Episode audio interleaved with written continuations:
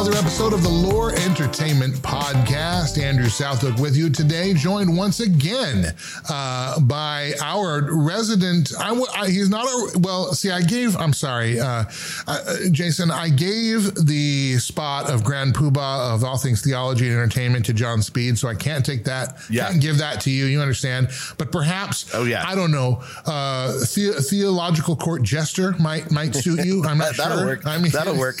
Yes. so, uh, Loor executive, Loor founder Jason Farley with us today. How are you, Jason?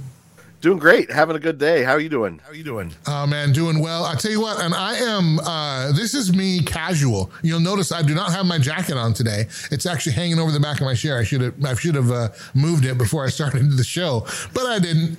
And you see, my studio is I don't actually have traditional air conditioning. I've got a window unit on the other end, and I've got a little fan next to me. So, those of you listening, uh, if you hear a little bit of, of air in the background or white noise, that's because if I don't have that on, I'm in Florida. It's 101 degrees today, and I so I've got to be a little bit free. I've got to be, you know, a little bit loose. Otherwise, I'd melt in front of you around all my lights and everything. So, I'm doing well. It's just really hot, um, and I don't know if you saw this too. Well, we we just declared a state of emergency because we have uh, um, local transmission of malaria in the Sarasota area of Florida through mosquitoes. So, um, I had not heard that. Yeah. That is crazy. yeah, I mean, there's good treatments for that. Hydroxychloroquine, by the way, treatment Yeah. for malaria. Yeah. Um, only four cases. They all recovered. Um, and usually, what happens, just so in case people are wondering, um, it, it- malaria can happen in tropical uh, climates, but most of it's in Africa. Um, and there are cases of malaria and little small outbreaks in America almost every year. Um, the last time they found it in Florida was almost 20 years ago, something like that. And there was like eight cases. I think there's one in Texas.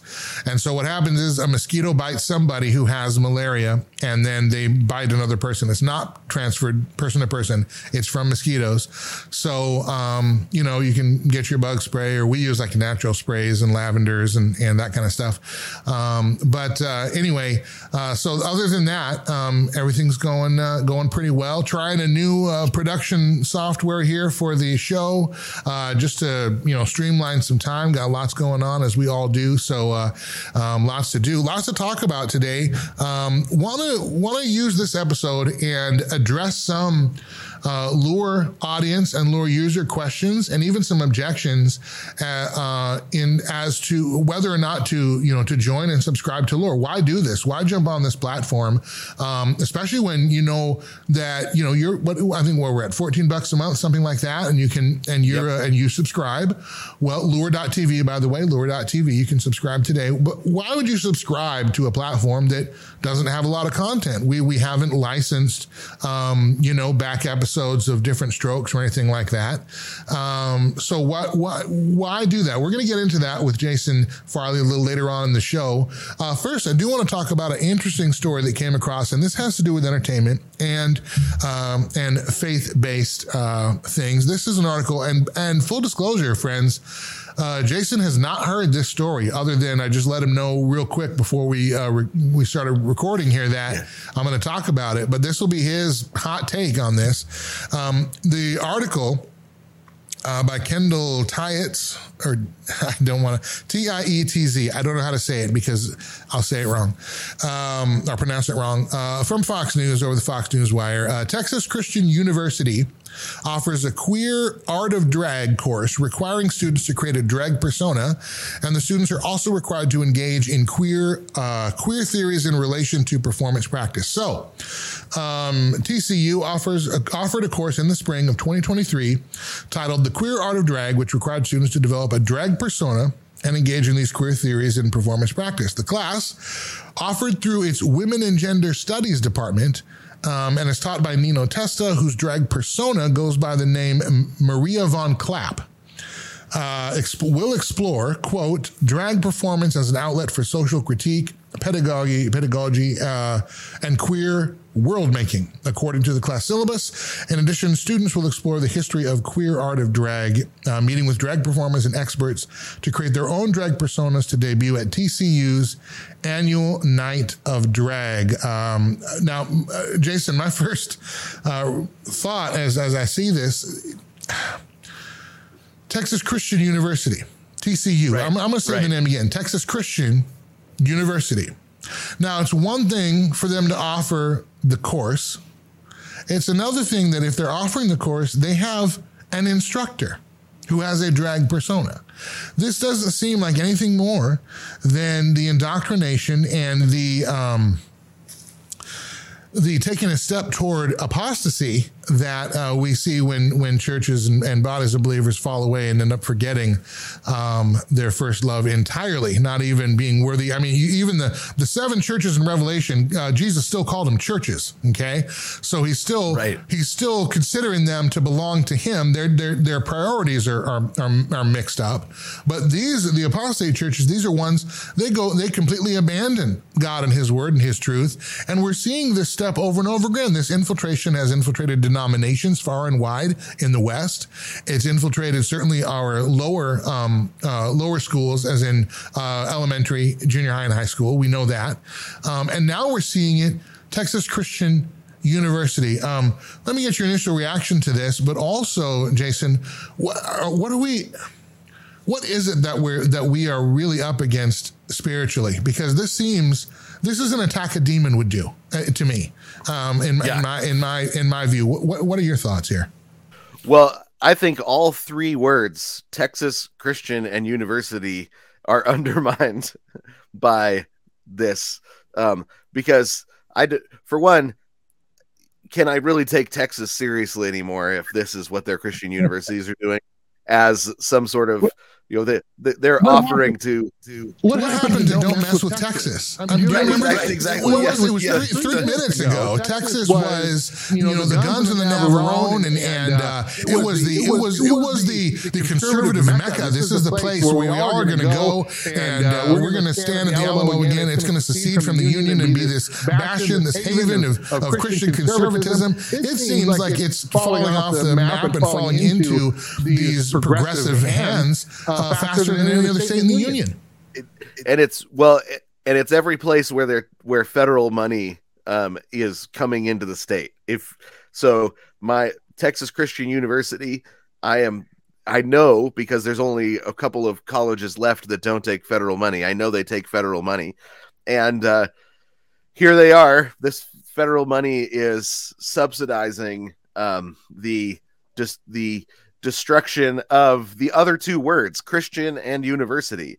It's obvious in the ways that that this isn't christian um because god uh god doesn't tell us that uh, putting on a dress is what makes a woman a woman right? Uh, um when god creates eve he he creates eve as this uh as the um the creature that has all of the wisdom that adam needs to be able to do his to to complete the mission that god gave him uh that he that she was the kind of creature that was different um and uh the but, but the same the same the same Yeah. species of creature but uh different in the sense that she had what adam lacked and to think um that that you can that well queer queer theory uh central to it is the breakdown of that kind of distinction um that a guy can put on a dress and talk with a, a lisp and put on a wig and appropriate w- everything about being a woman that's just that's not the way uh reality works you're fighting reality at that point No, and how- and we right now, and I think I don't know if you. I know it was one of the loor guys that just posted on this on I think on their Facebook page. Uh, we there, there is a name for this, isn't it? Cultural appropriation. Isn't this, this isn't this the same thing that you know? Isn't this the same reason why Hank Azaria stopped voicing Apu on The Simpsons?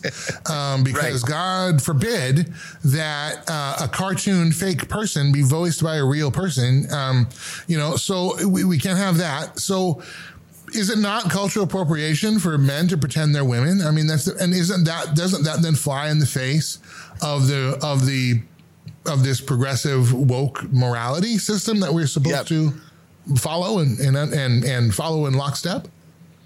but queer theory um it is about the breakdown of norms so they don't even care right if that's the the whole um the it's an ideology that is about the break the breaking down of norms in order to gather power and rebuild society uh, uh, into a different thing, right? So it's part of the it's part of just a perpetual revolution mindset that um that's very Machiavellian. So that's why I mean to for a lot of years the right has thought that all we have to do is point out the hypocrisy and that we're somehow winning. They don't care about the hypocrisy because it's not about um, because that's why I think the the last word there, university, where you can have um you, the idea behind a university is that like a universe that has a lot of different planets but functions together as a whole the university is about uh, t- training in a, the, a lot of different facts and subjects, but that they actually are a unified whole when it comes to knowledge, that knowledge is a unified whole. In queer theory, they don't believe that. It's it, knowledge doesn't isn't a unified whole. No, it, that knowledge is a way of gaining power in order to win in the rivalries. Um, queer theory is about developing and using the rivalries uh, to break down um, what's considered normative the word university assumes that there is such thing as normative reality and that knowledge is can, it can reflect normative reality so it's it's neither texas nor christian nor university any at this point well it can't be because the all of this all of these theories that are you know that are infecting every institution um, they they tie themselves to an unmoored non-truth and it has right. to because if you if you take if you take each thought out and, and flesh it out logically in game theory from any angle it collapses almost immediately. You mentioned they're breaking down norms. Here's another quote from the article. Uh, this is I don't know who said this quote. Actually, it doesn't say here. Anyway, but it says gender revolutionary Leslie Feinberg begins the book Transgender Warriors by invoking the violent question asked of so many queer, trans, and non binary people Are you a guy or a girl? Now, first, it sets up this as a violent question. A violent question.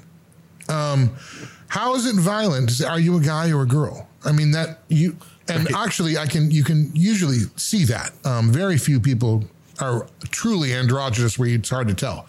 But anyway, and then it goes on to say the gender binary is enforced through compulsory norms, harassment and violence, and violence enforced through violence.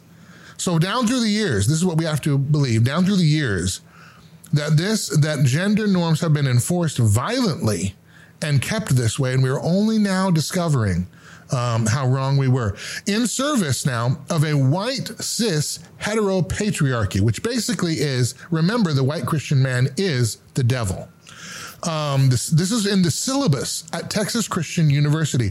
Texas Christian University, which would also, by its name, you would have to assume, would believe the book of Genesis, male and female, he, God, created them, male and female. He created them.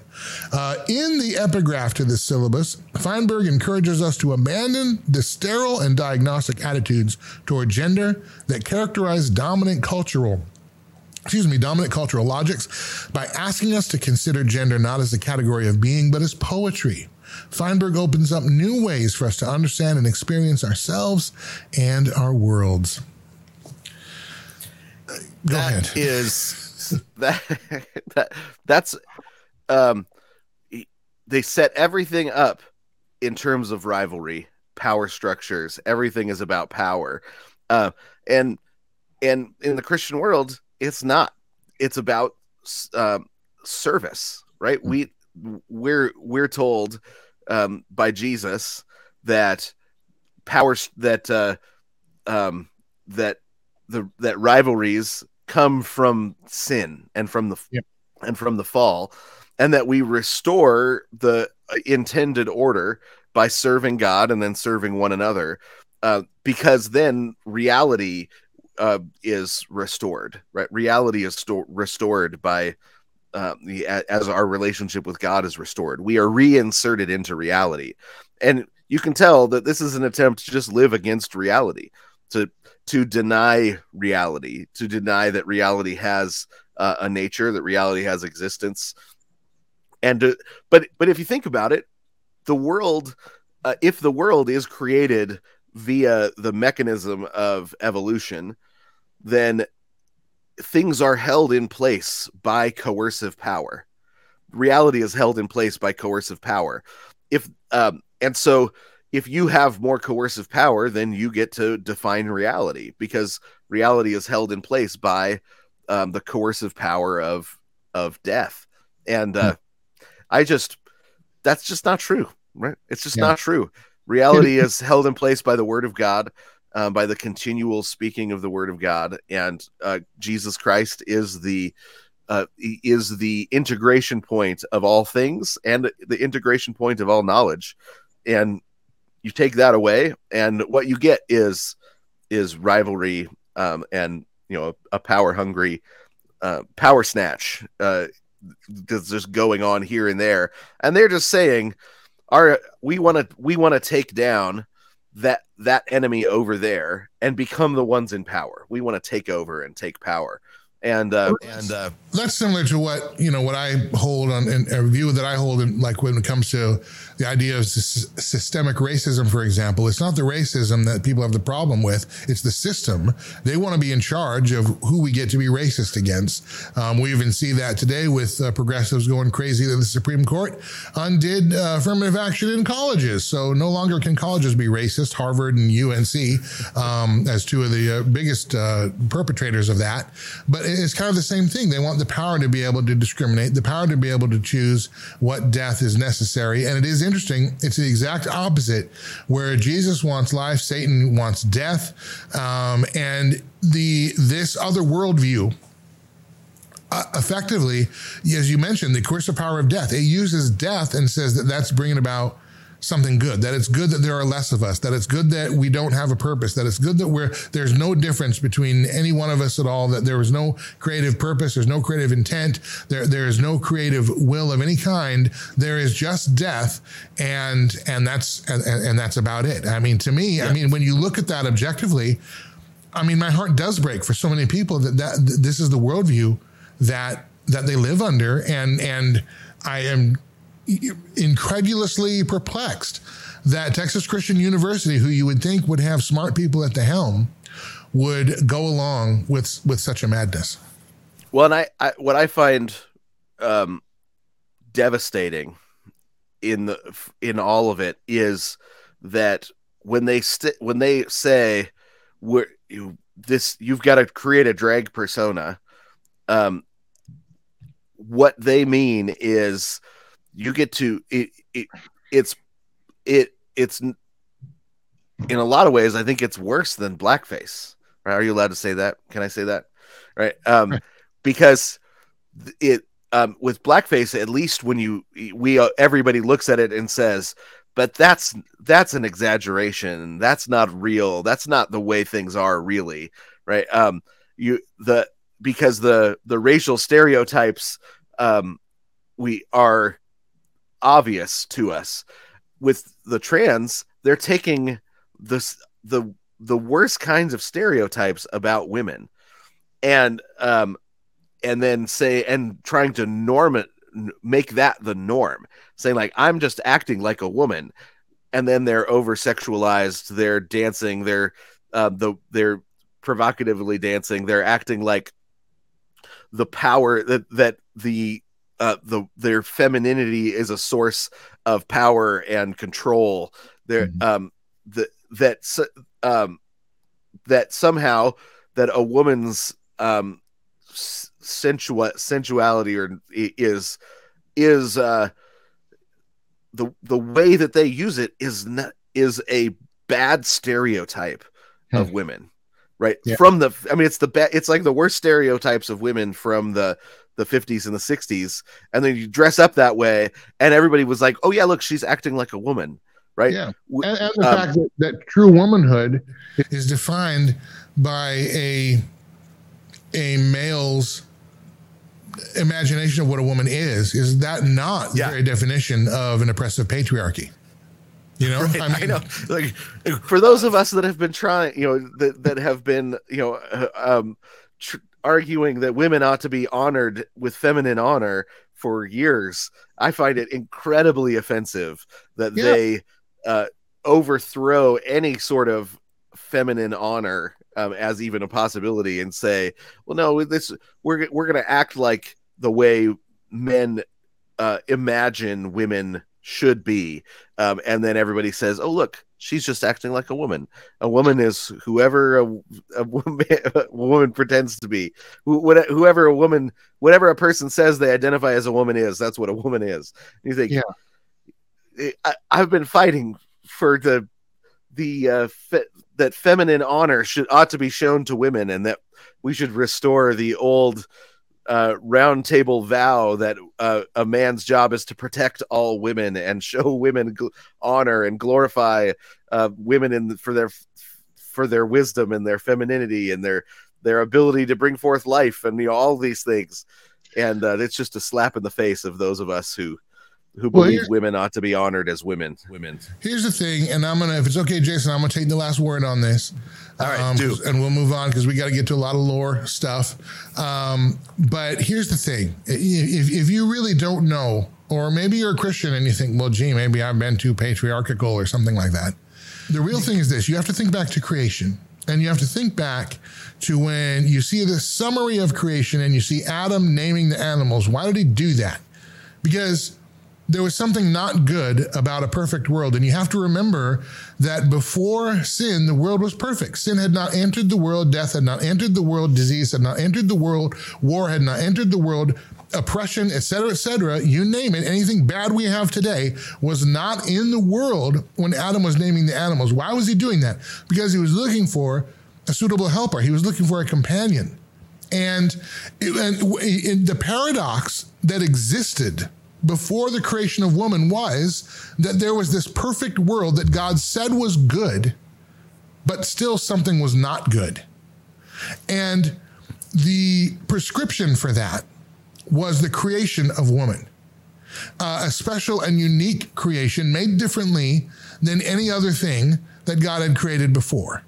And it was the, the, the, the female of the human species was the completion of creation and God's created work. It wasn't done. It wasn't good. Everything was perfect, but not yet good enough. Th- this can be improved, and woman is the improvement of that. That is worthy of such an honor. Moreover, when you look in Ephesians chapter 5, everybody um, points to this and, and, says that Christianity is, uh, you know, um, misogynistic and everything because Paul says, uh, wives submit to your husbands. By the way, there are plenty of uh, jerk husbands who are not submittable, okay, and not honorable, and they shouldn't be. Um, but right before that, Ephesians, uh, Ephesians five twenty or five nineteen, I think, um, he says, "So submit to each other." Everybody submit to each other. That's what Paul says. And then he gives three examples of what submission looks like husbands and wives, uh, children and parents, slaves and masters, or employees and employers, um, effectively.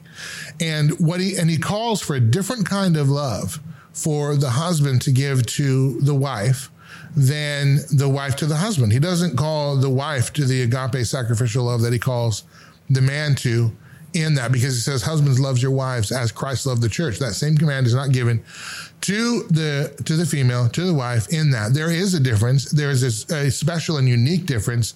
And what we are doing in this madness uh, we are really un, uh, we're not undoing it because god's work cannot be undone. It can be obfuscated or or bl- we can be blind to it. We can misuse it but we can't undo what god does. But um, we um, we're confusing it to such a degree that we're missing out on that. And there is such there is a beauty in the creation of humanity and in the relationships uh, between male and female as friends or as spouses, what have you. Um, and and there is, I think, an abundance in the fullness of creation that we are flat out rejecting and trying to hide from future generations uh, through doing this. And I want to ask you your thoughts on that. So I'll give you the brief last word and we'll move on. Sorry, I'll, I'll take the right. almost last word. Okay. So, yeah, I mean, I, I think that the the beauty and the glory uh, of the way God created humanity is that he gave uh, men and women to incredibly different kinds of cre- uh, kinds of creatures with different perspectives and views on everything and said um uh marry marry one another and um you'll and together you can accomplish the mission that God gave to Adam. Um and it takes it takes us it takes the differences uh, existing in fellowship uh, to actually accomplish what God gave us to do in the world. So all of these attempts to uh, undo and flatten out the differences are really attempts to get away from what God told us to do, which is uh, gar- turn this place into a garden, right? Is to get out mm-hmm. there into the world and and transform it into uh, and it, transform it into what God intended it to be, which is a beautiful garden um, full of fellowship everywhere. And people that don't want to do that, one of the quickest ways to to undermine it is you know, you need men and women able to work together. Uh, if you flatten out those distinctions and those differences, and they men and women can't work together anymore, then uh, you're not going to get the dominion uh, accomplished. you're not going to get the gardening done, and you're not going to get the fellowship um, restored. So, yep, yep. Yeah, it it, it, un- it undermines it undermines reality. Reality. Randy Newman was right. We belong together. Okay. Um, uh, we can see now we're getting back to entertainment. Now part of that was entertainment because Texas Christian University is asking these people to come up with personas, to come up with characters, and dive into this world. Well, that's one of the reasons why Loor TV exists, not to uh, encourage people to dress in drag and dive into the world of uh, white cisgender hetero patriarchicalness, um, but actually to uh, to present an alternative, to present the true uh, points of view, the true storytellers, uh, true storytelling, true truth telling, um, based faith entertainment and, you know, again, it's something that we really don't have a lot of. There are a couple of, uh, you know, uh, Christian studios that are, that, that put out uh, different products to, to, varying degrees of quality, depending on your work um, or your, your taste, what have you. Some of them I like, some of them I don't. I mean, I, mine's more of a music background. So it's like, I'm kind of the guy that I wish that Christian music would have the same kind of production and innovation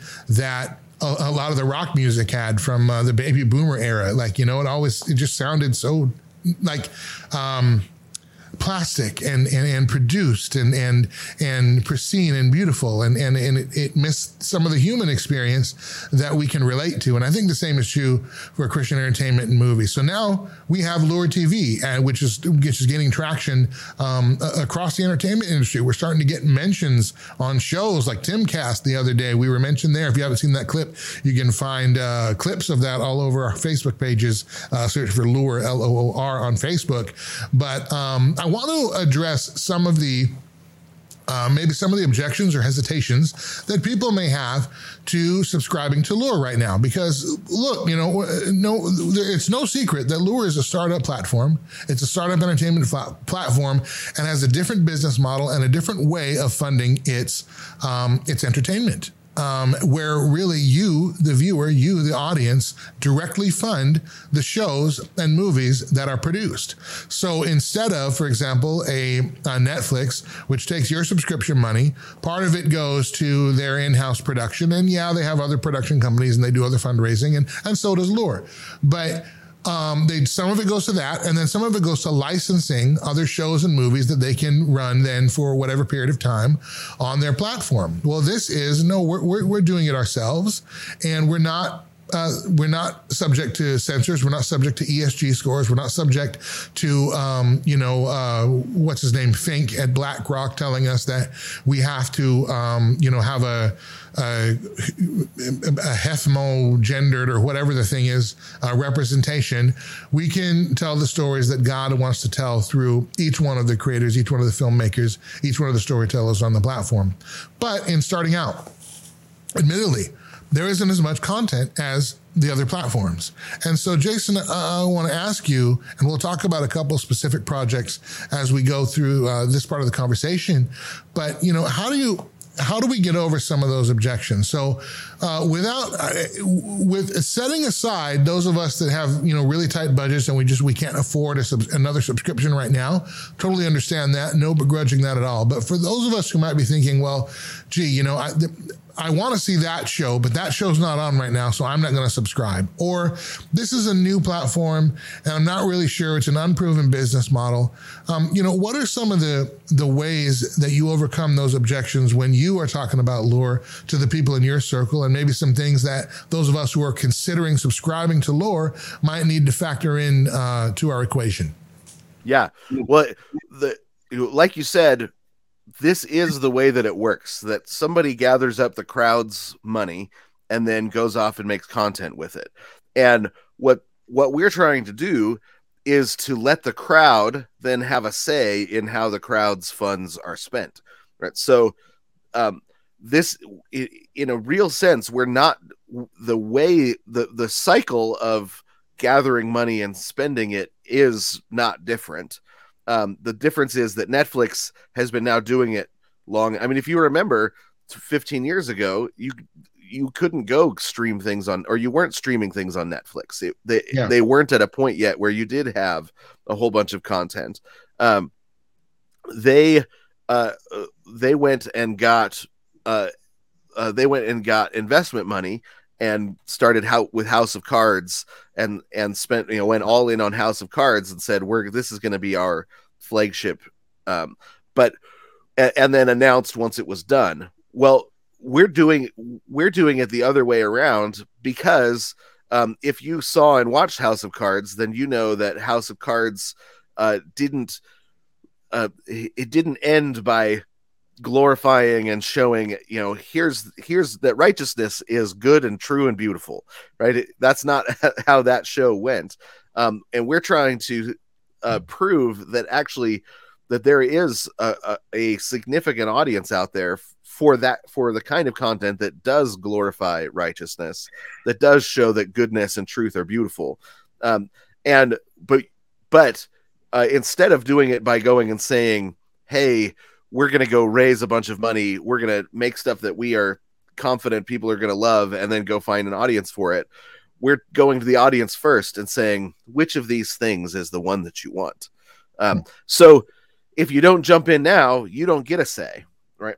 By the time you show up, it's made, right? And so uh, it, it's like starting out on any on anything you know when when i was involved in starting a school there were there were four families that got together and said we're going to start a christian school the families that didn't jump in the first year didn't get a say about how um, the the manual was put together.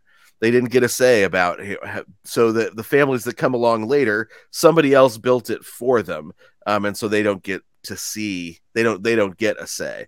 Um, there, it feels like there's less risk in that, um, mm-hmm. but the reality is you're just dimming your own voice um, you're turning your own voice down. down. Well, and here, here's the other thing too. Um, a lot of people are clamoring for, um, and we've probably heard the term going around quite a bit, a parallel economy. Because if we've learned anything in the past few years, COVID was a revealing that there are active forces working against um, the everyday citizen in America, and certainly the Christian conservative uh, citizen in America. And we have for years allowed Hollywood and our public education system and our medical system and our system of government and our legislations carry our values for us instead of us doing it ourselves. And what that has done is now we're, we're kind of in this everything bottlenecks because when they decide we're done pretending to like you, and now we're going to box you out of participation, which is exactly what's happening through cancel culture, through um, the medical tyranny, through students not being able to get into school because of either their opinions on a certain matter or they didn't take an experimental jab or whatever it might be. These are things really happening, and it's happening all across the country. I, I live in what we know as the free state of Florida, and we have our own issues too with, with these things, even as free as we might look um, nationally and politically. So I would suggest too, those of us who are concerned about that, we want to see a parallel economy emerge because if um, if our grocery store doesn't want to serve us anymore, where are we going to get food? Not all of us are farmers and ranchers, right? So where are we going to do this? Well, if Netflix and, and, and Disney certainly they they're clearly they've said we do not care about you or your family or your kids. We're going to do our thing our way, and you can you know go up your nose with a rubber hose, right? So uh, the I would put it this way: when America was founded, which by the way, if you think about this, the revolutionaries that founded America founded America to overthrow less tyranny than we're experiencing right now. Okay? Right. Just I, go back and look. All right. King George was nothing like Sir Houseplant Biden. But anyway, um, the, there weren't 365 million people in America at that time. I know there were Native Americans or whatever it is. I, I, mean, name me one country that didn't exist because of conquest. I'm not saying it's right, but that is what it is. I can't go back in time. Um, but th- there weren't that. And you might have been in merry old England saying, "Well, gee, I'd like to wait till the country develops until there's a little, until there's a corner store and a and a you know maybe a, a mark a, a um, you know a doctor's office somewhere in town." Um, or you could jump in at the beginning. And I think that's what we're doing right now is we're, we are paving this ground. And yes, there are less pavers than there are people who will trot upon these roads in the future. But you really need the, the foundational pieces, the foundational subscribers, because that's what's going to establish this. A parallel economy only becomes a parallel economy if people begin to use it, right? Right. When and you know, we have um, found that there are plenty of of great Christian artists out there ready to make movies, ready to tell the stories, ready to make the TV shows uh, that that have found it frustrating uh, throughout their careers that the only people willing to take risks are the people on the left. They're willing to to to say, "Hey, I I, I want I want the world I want the world to turn out a particular way, and I'm willing to spend my money in advance to get it there.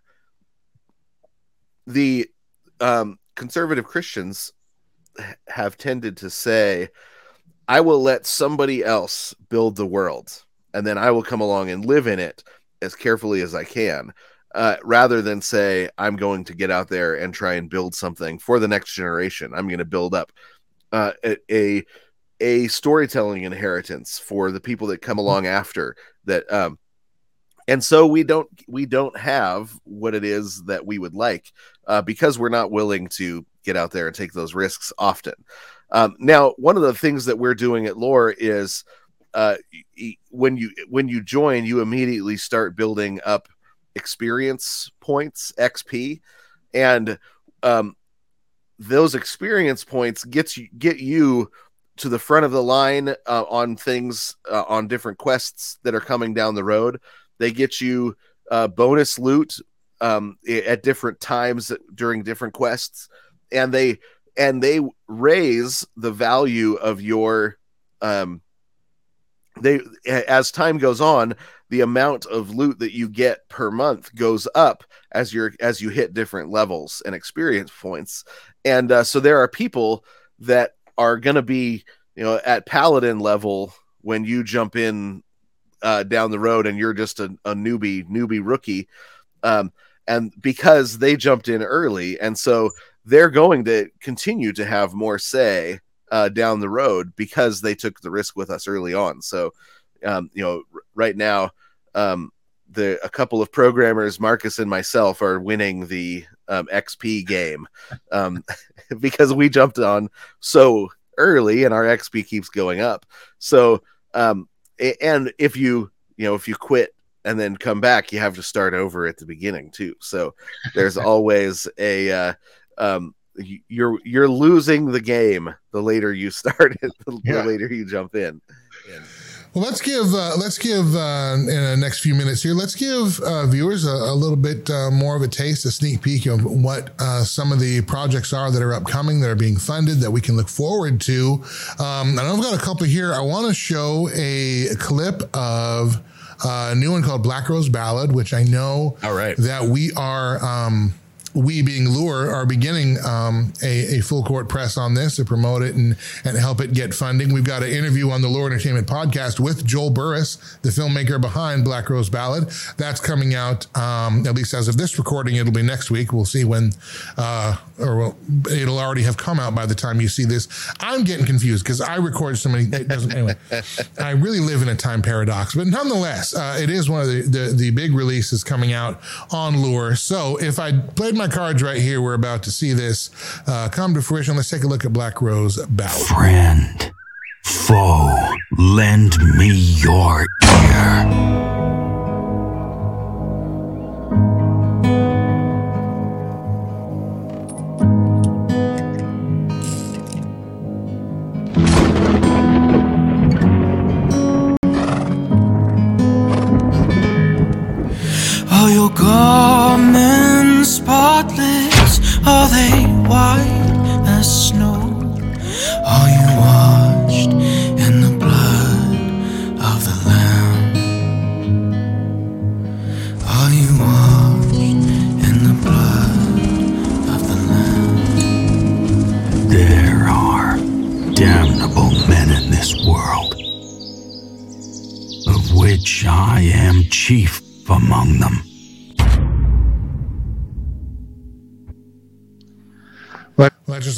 Just a little taste of what uh, what's upcoming. And you know, Black Rose Ballad, um, Joel Burris is um, going to a lot of different locations in, in filming um, the different scenes and and um, and uh, shots in that film. And it really looks like a powerful film of of really depravity and and redemption. Uh, Jason, what are some of the things you're excited about uh, with this project?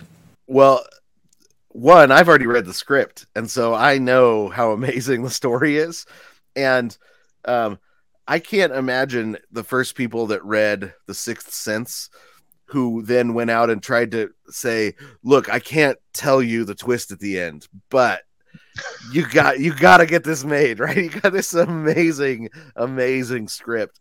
Um, I feel that way about Black Rose Ballad. It's one of the best scripts I've ever read. I read scripts all the time. Uh, it's a, it's an amazing story. It's really well written, and then I love Joel's style of filmmaking. He's he cut his teeth uh, making heavy metal videos um, for bands, right? He he makes just fantastic, intense, um, uh, intense movies, and he just, he loves the Lord. He loves uh, he loves storytelling, and he loves telling the kinds of stories that uh, that move people towards wanting to do what's right, and that's what this story is. Um, but he does it by showing the sorts of the the, the what happens when you pick wrong and God's wrath uh, starts hunting you. You know when, when you, you when you do question. the wrong thing and and the wrath of God comes after you, you don't want that. Want that. Yeah, well, sure, yeah, no, I will. I'll pass on God's wrath if at all possible. Um, you mentioned this is one of the best scripts you've ever read. That's not a small thing to say because I don't think you say that lightly or um, no, not at all, or superfluously as as a you know a funding uh, superlative. But um, you know what what makes a script good? That's one thing we hear all the time. Actors say well i read the script and it was fantastic. And you know those of us lay people out here that don't even like to read we're like well what does that mean? You know i can right. i watch the movie of the script first and then tell you if it's good? And that's pretty much you know where that's where i live. But um yeah. what, what makes well, the script good? Most, you read a bunch. yeah. why do they suck? Why are they good? Because most most people will never read a script because scripts are scripts are designed so that a group of people can tell a story together and the script is the the thing that holds that holds the story for all of the different people that are going to tell the story together because movie making is a collaborative art form and so it takes a whole group of storytellers working together well um, and I read a lot of scripts. I've written a lot of scripts and and read a lot of scripts. And I've got my favorite script writers: Edgar Wright, uh, William Goldman. You know, those are my mm. top two favorite uh, script writers. And um, what makes a script great is when um, the the story comes alive as you read it, and you can't. You have to keep. You know, you have to keep flipping the pages because you've got to find out what happens to these characters, right? Yeah. When you end up invested in the in the life of these characters and it's coming alive that's when uh, you know a script is working when it's really good. Um, and you know it's it's written a lot different. It's got a very um, industry specific format because there's so many people that end up working on it. Um, but uh, what makes a, a script really great is when it introduces characters that uh, you end that you end up caring about and when it tells a story that simultaneously satisfies and surprises right yeah. so you can um so you know uh, my my favorite script of all time is the princess bride william goldman um, yep and when you read it and you uh and then uh my second favorite is baby driver um which is which it's not the same thing as saying that's my favorite movie right the mm-hmm. script is what's so brilliant is you is the way like with that one he weaves together a playlist a musical playlist where the words are a part of the storytelling all of the the words of the songs that are always a part of the storytelling. So all of the hmm. music that you hear in the background is in the script for baby driver right? Okay. so you're reading along and you realize oh and and this song has to be here because this song is adding information that you need for the story right um, yeah. that's really brilliant. That's not normal. Normally, somebody else chooses the music at the end of everything, um, yeah. and that's how you know that he, he that the story was is told in at a deep, multi-layered in a deep, multi-layered way. Um, and uh, I mean, I think you've you've got a, a, script like that with Black Rose Ballad that has multiple layers, um, characters that that you are are invested in, um, and then the um, a, a an ending that you that at least for me made me go what oh my gosh i did not see that coming. But it's so perfect. They couldn't end in a better way. But it, um, with that the surprising moment that says um, that all of this is um, is a spiritual allegory about you yeah. right? We you, you, get to the end and he doesn't come out and say that right? It's um it's just that you realize the ending reformats the whole story so that you can go back and watch it again.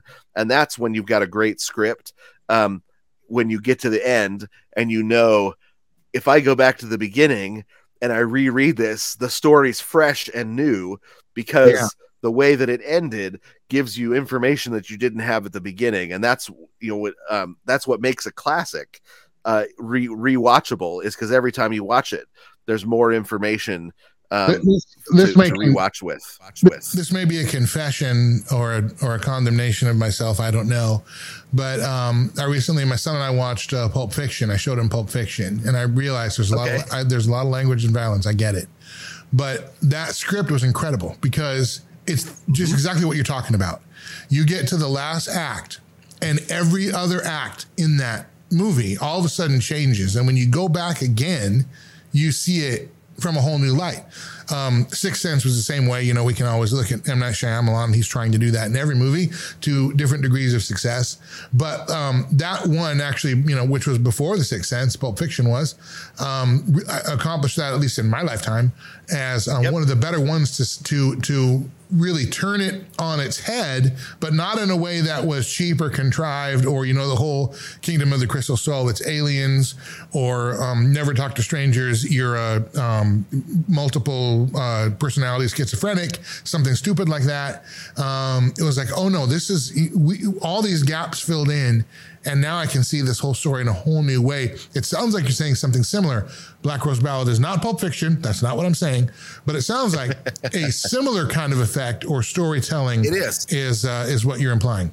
It is, yeah. So um, and and the um, this is what you know, the inheritance of all things is ours in Christ.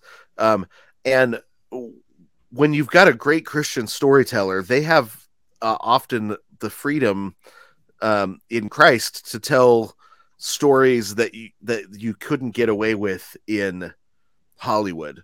And this mm. is one of those stories, right? That um, you're not allowed, for example, for God's vengeance to show up because of an abortion. You're supposed to feel really bad for the abortionist and the girl that had had to get the abortion, you know, f- for whatever reason. You're, um, but if God's wrath shows up and punishes in the story, shows up and punishes a woman for choosing an abortion, you are you're not getting that made in Hollywood, right? Yeah. That be that's but we have but we can tell that story as Christians if you get the funding for it, right? If right. um the and and um, the it's a story that everybody knows is true, right? At the at the deep gut level, we all know it's true. Um, that that, uh, but there's everybody's afraid to tell that story. If you give a guy like Joel Burris the money to tell the story that he wants, and he um, that guy is not afraid to tell the truth, and he's got the skills uh, to back it all up and tell it in a moving and beautiful way. Um, and uh, the and uh, you know w- when I'm looking for uh, new projects, you know, I've got w- one of my tests is when I if I uh, if I can't sit down after hearing after reading the script, I if I have to take a walk um, or seeing the seeing the preview, um, I've, then I know we've got something special on our hands, right? Well, and the, and there's just been a handful of those projects that are that are like that. Whereas, like, I cannot. We have this has to get made. I cannot sit down. This is too good.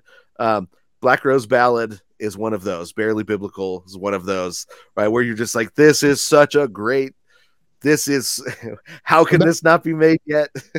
that's a great and that's a great segue. I want to remind everybody again, uh, loor.tv, L-O-O-R.tv. You can subscribe right now um, and help get these projects made. You mentioned barely biblical. I'm going to take a little uh, try here, show you a clip from that. I may screw this cue up, so if I do, don't worry, we'll, we'll get it right.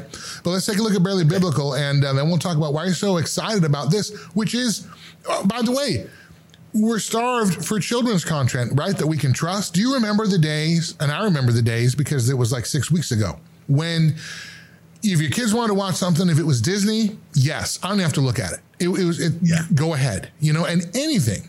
Um, Disney Junior, just turn it on, let it run all day, no problem. Now, actually, Disney's the one you got to watch. You know, like I, I would, right. I would, I would, uh, you know, I would sooner say yes to, um, you know, um, uh, MGM or 20th Century Fox than I would to Disney at this point.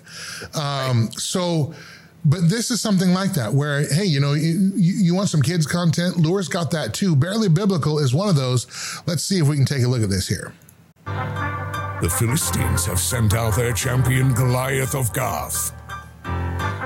Okay, whoa, whoa, whoa. Who is this uncircumcised fluff bag?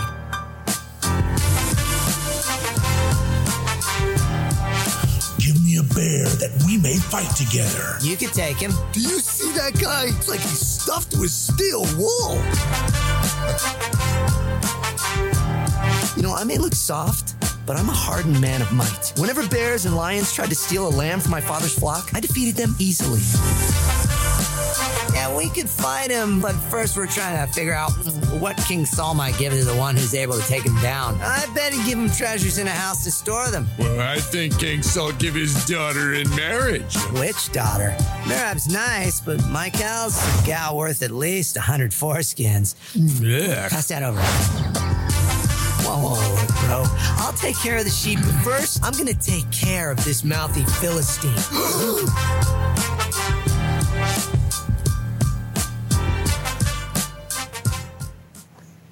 All right, there you go. There's a sneak peek at Barely Biblical. Holy smokes. Now, I can tell you, I have never seen David and Goliath like that before. Uh, Jason, what is so good about Barely Biblical?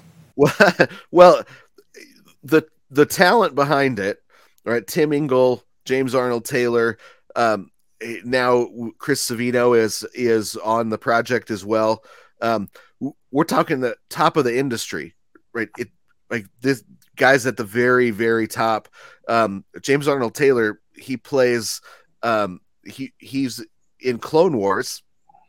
He plays uh, um, Obi Wan Kenobi, right? Like oh. it's Obi Wan Kenobi in, in Clone Wars, right? Like literally the best in the business. Um, and he loved the project and jumped on board and said, "Oh my gosh, I'd love to be a part of this. Looks this looks amazing." Um, and you've got great animators, great storytellers, great writers. Um, but on top of that, they love the Bible as God gave it. And they want to give it to kids as God gave it. In the they're using uh they're u- the reason they're using stuffed teddy bears is because you can get away with telling the story truly um in a way that uh you you have um C.S. Lewis talks about how you've got to uh, sneak past the watchful dragons with the truth. Uh, to and we have, for whatever reason, we have decided that um, we can't just give kids the Bible s- straight in our society. Um, that you have to to bowdlerize it. That you have to really tone it down and get rid of the the things that really make the story fun, especially for boys. Um, and uh, so using teddy bears you can tell the story exactly as is so when it says the ravens then came and they ate the flesh of the enemies of god and you um that you can actually have the ravens show up and be pecking the bear, the dead bears and bringing the fluff back to use for their houses, like it says in the Bible. Um, You- which you know you, what couldn't get away with otherwise. Otherwise. What's interesting about this is that again, I think back to when the um, when the tapes were released, there was some recording from Disney executives that they said, "Yeah, we're going to put."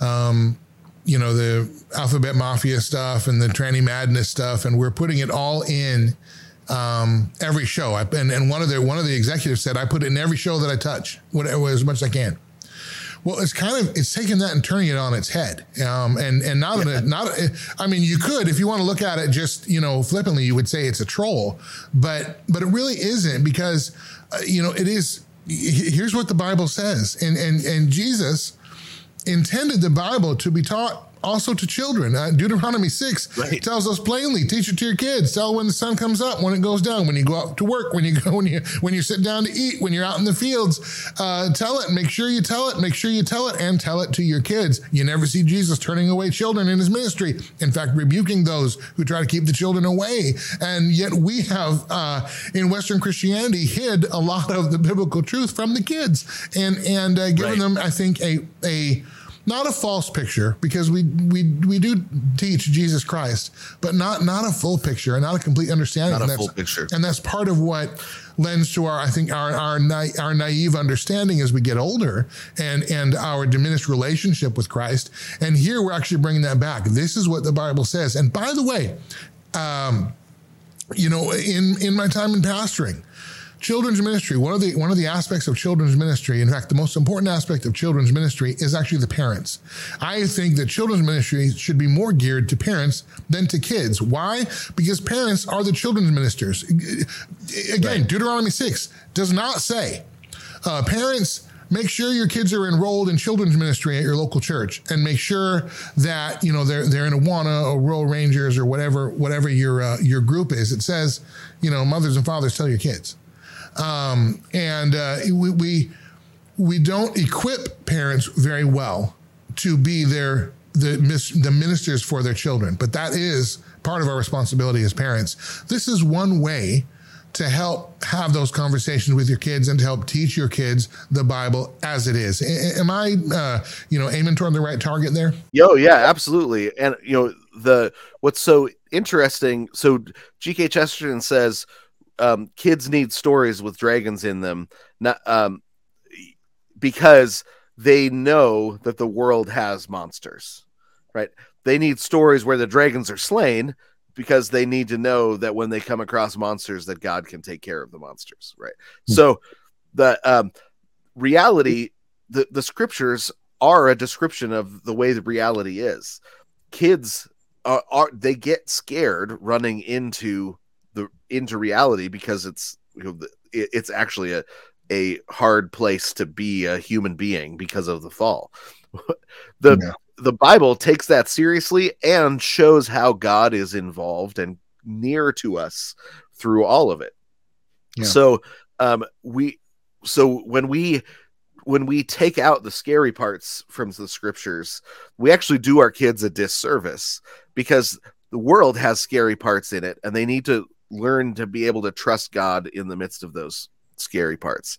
So, but here's the thing that I have found really interesting. So I have um you know when I when I travel and when I um am out and about, I like to meet strangers and I go to uh and when people find out that I work in acquisitions for movies and television, they say, "Well, what kind of stuff are you working on?" I love to tell just groups of complete strangers, you know, at a at a pub somewhere um, about barely biblical, because even the non Christians get excited. Because a lot of non Christians will say, "I would watch that because I'm curious what's in the Bible," and um and and I know that you know, and, and so if if it's really what's in the Bible, I would watch that just because I'm curious. Uh, and they think that it's the idea of do, doing the most violent Old Testament stories with teddy bears they find really funny and intriguing, but they especially find that the promise of accuracy really intriguing uh, because I think most non Christians don't believe that they they think that they are being fed a line and not really being told what's in the Bible, and the, that we try to sanitize the Bible for them. Unfortunately, Yeah. we do. um, We- so I, that's been, I think, one of the most intriguing things is the number of non-Christians who have said, who who have uh, said, when you launch, let me know. I'm going to go check out Loor TV. I'm willing to help fund that. Well, now we have launched. Loor is launched. Uh, we have. uh, Barely Biblical is funding. Black Rose Ballad is funding, along with many other projects that we will uh, be talking about in future episodes of the podcast. Uh, so, right now, go to loor.tv, L O O R.tv, subscribe today. Um, again, fund the movies that Holly wouldn't. That's what we like to say. Uh, based faith entertainment, whatever tagline you want to call it. Here it is. It's biblically accurate. It's compelling storytelling. It, it really is. Hollywood will turn it off because it is so accurate to the Bible. It, it is it is truth portrayed, um, humanity as we are, but also uh, as Christ can redeem us. And you'll see this in story after story. And there's good stuff. There, there's good stuff in every in every piece because you you uh, Jason, you talked earlier about you're reading through these scripts. You're meeting with the filmmakers. You're not just choosing you're not desperately picking up projects because you need content. Uh, you're, you're choosing these selectively and uh, with with a discriminating eye, if I can use that term today, um, be, because you want the, the best stories. We're, we're not trying to launch Loor and have it be a bunch of filler material and uh, you know stuff from the you know the bottom of the barrel and uh, underneath the subway. Um, we want to find the best and the brightest filmmakers, the best uh, written, most well written stories um, that that will give you the best uh, entertainment, but also um, point you to uh, the, the truth of Christ. So, Jason, I'm going to give you the last word in the program. How about a, uh, a last minute pitch for those on the fence, not sure um, if they should subscribe or not? Go. Yeah. So th- now is the time to do it because you, you know as you get in there, you get to really actually help guide and direct uh, which direction we go. But also, we have you know another 30 projects waiting in the wings that we just can't wait to show you and um, that I think you'll be really excited about. And it's just a matter of getting enough subscribers that we can um, get these projects funded and um, and decide which ones people don't people are not interested in so that we can get them out of the way and get one get something up there that you are interested in and get and find uh, the projects that really serve uh, you as an audience but if you're not there you don't have a say so jump in while you still have the chance Jump, jump in today, loor.tv, L O O R TV. For Jason Farley, I am Andrew Southwick. Thanks for spending some time with us on the Loor Entertainment Podcast, and we'll see you next time.